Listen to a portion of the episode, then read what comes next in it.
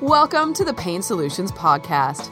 Dr. Wayne Phimister is a family physician with a special interest in chronic pain, whose passion is finding solutions for this epidemic problem facing one third of the adult population. He is a clinical associate professor at the University of British Columbia in Canada and has developed one of the first online medical trigger point injection courses for doctors and nurse practitioners a technique that is easily learnt and implemented into the medical office of any doctor or nurse practitioner treating chronic pain. To get free access to Pain Solutions newsletter, blogs, and to register for his online course, simply register at www.waynephimister.com. On the podcast, Dr. Wayne brings together experts from various segments to share with you how they solve people's pain problems and how you can get this treatment too. And now, here's your host, Dr. Wayne Phimister. Well, hello, everybody, and welcome to this episode of the podcast show. It's really good to be here because today I have Dr. Nelson Hendler. Welcome, Dr. Hendler. Thank you for having me. So, Dr. Hendler is formerly called Dr. Niels, so we'll maybe call him Doc Niels. Doc Nels. Doc Nels.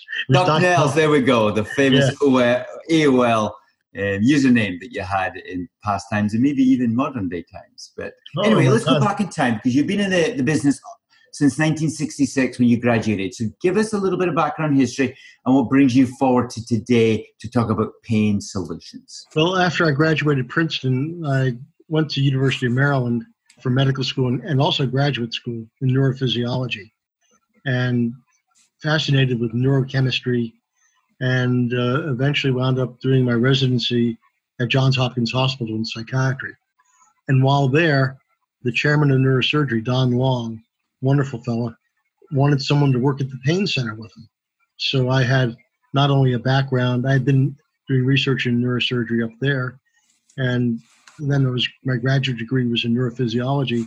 So he thought I was ideally suited to come work at the pain center because as he said, he, he and I are old hunting buddies. And he said to me one day, You know, Hendler, you're pretty normal for a psychiatrist. so I, I, took that as one of my greatest compliments ever. But I, I, worked with him for 35 years. Wonderful teacher, wonderful person, and I learned so much from him. And so I got involved uh, in part because when I read the literature about chronic pain, I was appalled it was garbage. The old trick was if the patient wasn't getting well, blame the patient, not the doctor. You know, it's all in your head was the routine. And so I'd be, I was sent patients where I was told the pain's all in their head. And I talked to them and I found out the reason the patient is depressed and angry and furious is he's not getting well. He's not psychiatrically impaired. Getting depressed and angry is a normal response to chronic pain, especially when you're not getting well. And so from there, I started evolving my own tests and my own diagnostic methods. And we found when properly diagnosed, we wound up sending 50 to 63% of the patients on for further surgery. And one of the problems was that most doctors didn't know the specificity and sensitivity of the tests they used, nor did they spend enough time taking a careful history from a patient. You know, I'm sure, Wayne, when you and I, and I know how classic and wonderful the training is in Scotland, and I went through the same kind of training, you know, at Hopkins and Maryland, we were drilled in our head take a careful history, take a careful history. And I'd spend an hour and a half with a patient.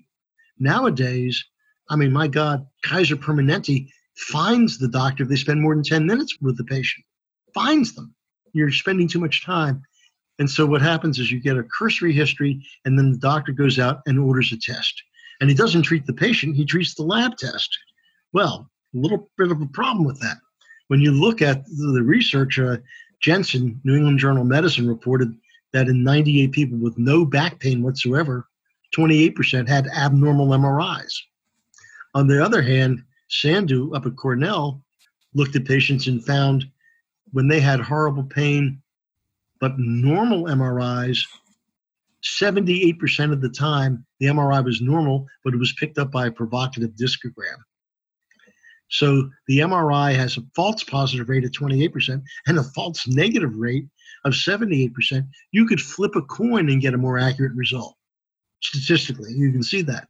The 3D CAT scan, an article by Zinreich, Long, and Davis, they looked at CAT scans versus 3D CAT scans and found that 56% of the time, a regular CAT scan with missed pathology picked up by a 3D CAT scan. And then the, my favorite is the one we just talked about before the show started, are the X-rays. You know, patients typically have worse pain when they lean forward or lean backwards. So I would see a patient and I'd say, you know, what makes your pain worse? And they say leaning forward or leaning backwards. And I say, great, let me see your x-rays, please. And they were always upright x-rays. I'd say, well, do you have any pain when you hold your head upright or you're standing upright? No, doc. Only when I lean forward and lean backwards. and they never had flexion extension x-rays. So we're, we're not even talking medicine. We're talking common sense. And that leads to more and more misdiagnosis. As a matter of fact, there was an article in Wall Street Journal. The leading source of misdiagnosis was A, doctors not spending enough time with patients, and B, ordering the wrong test. Well, that's it. It, follows if you don't spend enough time with the patient and get the wrong diagnosis, you're going to order the wrong test. Okay, so let's dive into this a little bit because you've mentioned a lot of information in the last five minutes. It really illustrates our audience's experience, I'm sure, who are going to the doctors with a chronic back pain or neck pain, and they get all these scans, MRI, CTs. And here you are saying, look, these specific MRIs are not accurate enough, whereas maybe other forms of MRIs are. Or, as you said, the normal CT is not accurate enough, but the 3D CT scan, which makes a bit more sense because we're, you know, three dimensional people, we're not two dimensional people. But please explain a little bit more detail. Why is the better MRI scan picking up things and the regular one that all doctors are using, or I would say most doctors are using, is missing it? It's not the quality of the MRI, it's a conceptual error. Pain is a subjective experience, right? You can't measure pain. Yeah. All attempts to do that with due respects to Ron Melzack, who he and I were the keynote speakers at the Ninth Argentinian Congress on Pain Rosario, Argentina. Great guy. And he has the Melzack McGill pain questionnaire. Doesn't do anything. Torgerson, I mean, Wolff, Berthold Wolff, you can't measure pain. With all due respects to very fine researchers, it's so subjective.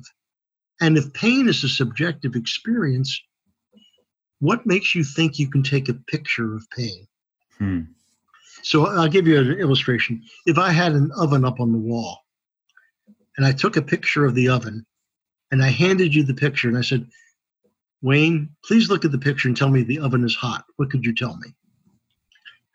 But if I put a thermometer in the oven and I handed you the thermometer that said 375, I said, tell me if the oven's hot, you could tell me. And that's the difference between an anatomical test and a physiological test. Right. And the, the intellectual disconnect is that doctors use anatomical tests to measure a physiological condition.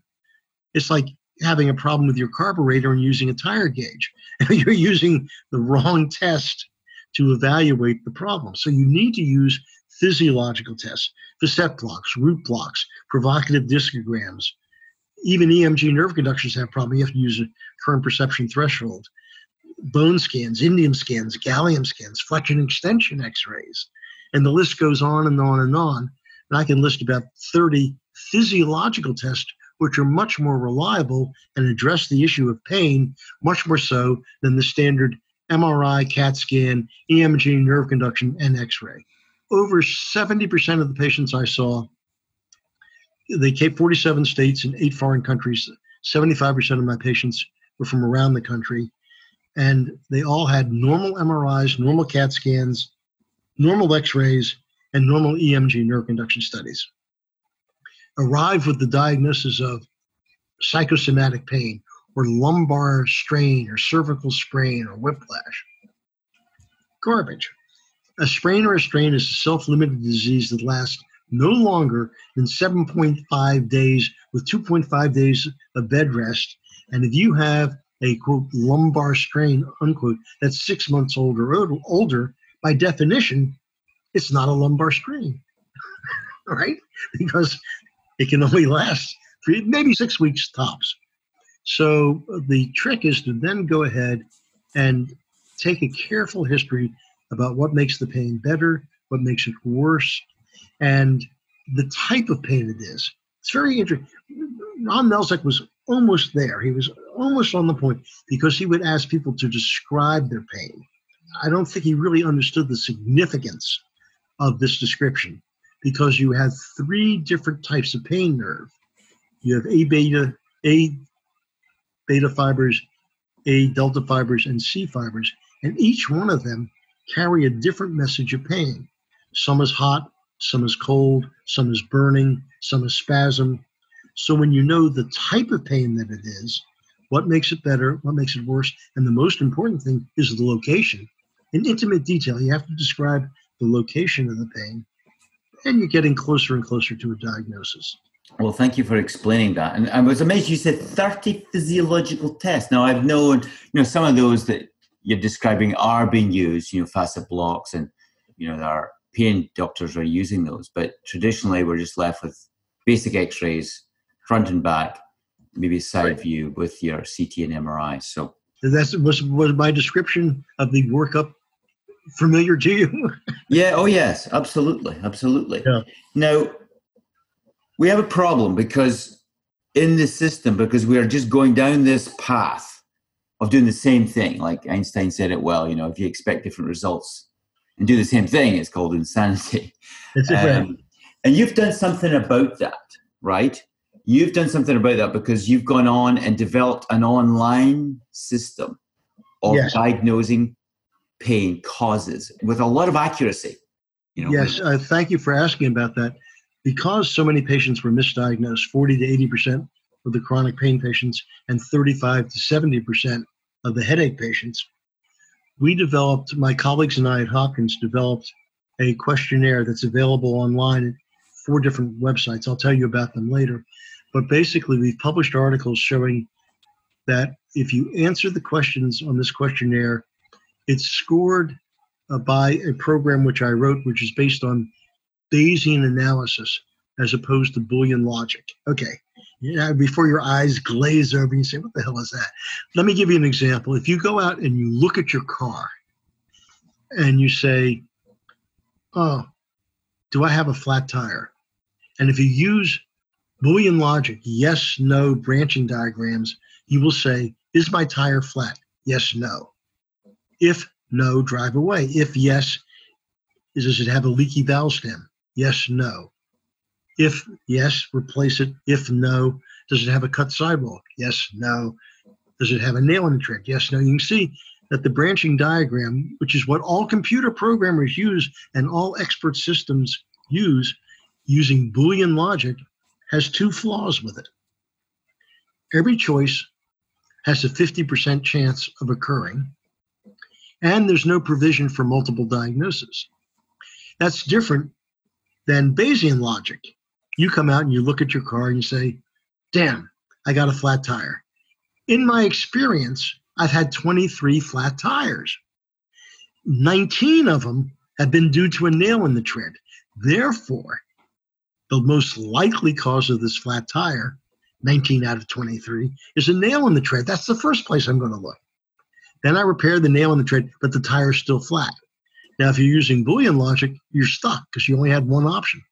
If you use Bayesian analysis, you say, aha, but two of the times I had a flat tire, there was a leaky valve stem. So now I replace the valve stem. So it takes into account that you can have multiple etiologies for the same clinical manifestation of pain. You have, I would say, I have a flat tire patient. So if I have pain in my thumb and index finger. Is it a C5, C6 disc? Is it radial nerve entrapment? Is it a component of thoracic outlet syndrome? Is it two out of the three, three out of the three? We don't know because that same clinical symptom has multiple etiologies producing the same symptom. And that's a very important concept to bear in mind. Whereas we used to say in medical school, you can have lice and fleas, Okay, so I get the Bayesian logic. It makes a lot of sense. Multiple causes, and you go for the one looking at the problem first. And you said 40 to 80% of chronic pain is being misdiagnosed. In fact, my fourth book says that very explicitly. Here we go. It says, everybody, why 40 to 80% of chronic pain patients are misdiagnosed and how to correct that. Yeah, it's available from Nova Publishing and it's gone worldwide. Uh, and the test I told you about, the diagnostic test, has 72 questions and 2,008 possible answers. And it asks all the questions a conscientious doctor should ask if he spent an hour with a patient. Now I'm going to ask your listeners when was the last time a doctor spent an hour with you? I was on a radio talk show in Palm Springs and very attractive uh, talk show hostess. And I said, Well, when was the last time a doctor spent an hour with you? And she said, When he took me to dinner. Perfect answer. so you really have to take a thorough and careful history and you'll get your diagnosis. The diagnostic paradigm I was telling you about, when you answer the questions, it gives diagnoses with a 96% correlation with diagnoses of Johns Hopkins Hospital doctors. And the headache questionnaire gives diagnoses with a 94% correlation with Hopkins doctors' diagnosis. So it's like getting a consult at Hopkins, and you can do it over the internet. You know, in the days now of telemedicine, and especially with the COVID 19 virus, you don't want to go into the doctor's office. So you can take this test online, get the results, and discuss it with your doctor. Wow. So, what's the link to this? Yes. Uh, one is www.diagnosethepains.com, and the other one is www.marylandclinicaldiagnostics.com, and the other one is www dmpdiagnostics.com. And that's in eight languages. The last one is in eight languages English, Spanish, French, Italian, Portuguese, Russian, German, Arabic. Excellent. Let's go over those websites again. The first one was diagnose. Diagnose the pains plural.com. The other one is Maryland Clinical Diagnostics plural.com. And the last one is DMP Diagnostics plural.com dmpdiagnostics.com. And so the patient can really answer the questions online. It takes anywhere from half hour to an hour to complete the test. And within five minutes, they'll have an answer sent to them with a diagnosis. It took me 17 year 17 years in reviewing 10,000 charts retrospectively and prospectively testing it. So I don't think it's going to be easily duplicated. wow. wow it's just amazing. You know, I've been sitting here doing this interviews for a couple of years now, and many, many people have come on. We're talking about a lot of different subjects and how to help pain. But you're blowing me away, especially the ten thousand charts. I think you you get my attention because of anybody who's spent 10,000 charts or 10 years or 10,000 hours. 17 years. 17 years doing a study to get data to prove something you know is true because you see it for years and years and years before that. And here we go, a very simple online tool to get that diagnosis so we can move forward. Well, I'm definitely going to check this out. It's I'll make arrangements for you to take one if you'd like. Yeah, yeah, well, I will. I used to have chronic pain, not anymore. okay, well, thank you so much for that. That's just so invaluable. And uh, you're leaving a legacy behind for us to, to utilize with this online world that we're so much into and and and I think the future will definitely be online. That's kind of you to say, but yes, you're right. The world of the teledoc is emerging. Yeah, yeah, I can see that myself. It's upon us now. Forced into our space. Well, certainly with this recent crisis, yes. Yes, exactly, exactly. Oh, one note on that, Wayne. I just want to make sure everybody knows do not take Motrin, ibuprofen, aspirin, or any other non-steroidal anti-inflammatory drugs. Do not. Yes, you know I, why. You know why. You want to tell them, or should I tell them? Yeah, you can tell them. I, have sent out a link um, to everybody on my Facebook post. Link. There was a study out of England showing that I think it was 27 of the 27 patients who passed away had all taken Motrin or ibuprofen. And let's describe this: a virus produces and reproduces at 97 degrees Fahrenheit. Uh, and when you get a chill, when you get a virus and you get a chill, that's the viremia. That's the virus trying to lower the body temperature so it can reproduce within your body. The fever that you get is the body's attempt to kill the virus. And so you get up to 102, 103, you're going to kill the virus. Well, people mistakenly go ahead and start taking antipyretic drugs, aspirin, anti inflammatory drugs. And what you're doing is you're counteracting the very natural mechanism the body has to kill the virus. No, sweat it out. Get in a hot shower. Uh, you know, kill the virus. Get up to 103 and kill it. So that's that's just a, a word I'm sure you've uh, reported that to your listeners before. Yeah, it's something I became aware of recently. So yeah, put the message out. But yeah, thank you for bringing that up. I know there's a little bit of controversy around it, but no, I, I don't think there is controversy. I think it's pretty straightforward. It makes a lot of sense.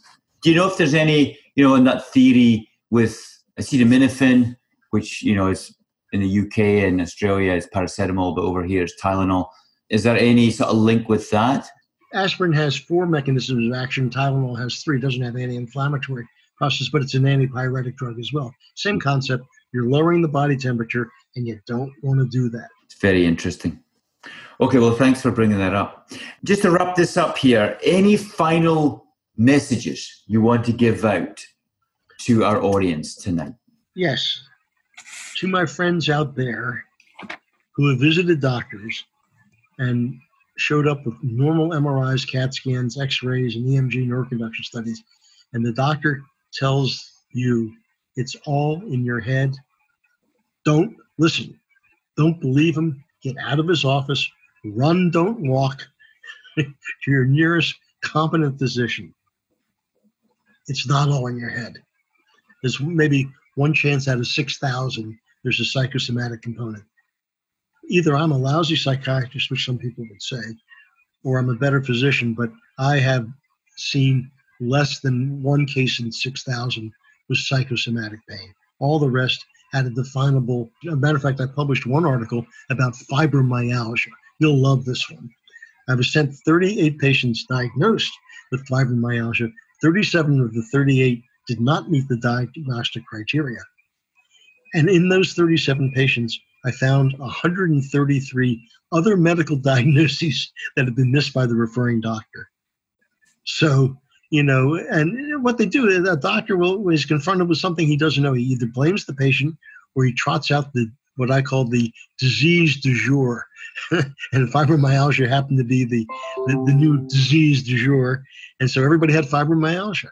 Well, this is concerning words, to be honest, but I think real words and honest words, backed up with science, backed up with a lifetime of research and interest in the subject. And I just commend you for your commitment to our profession and making it a better place.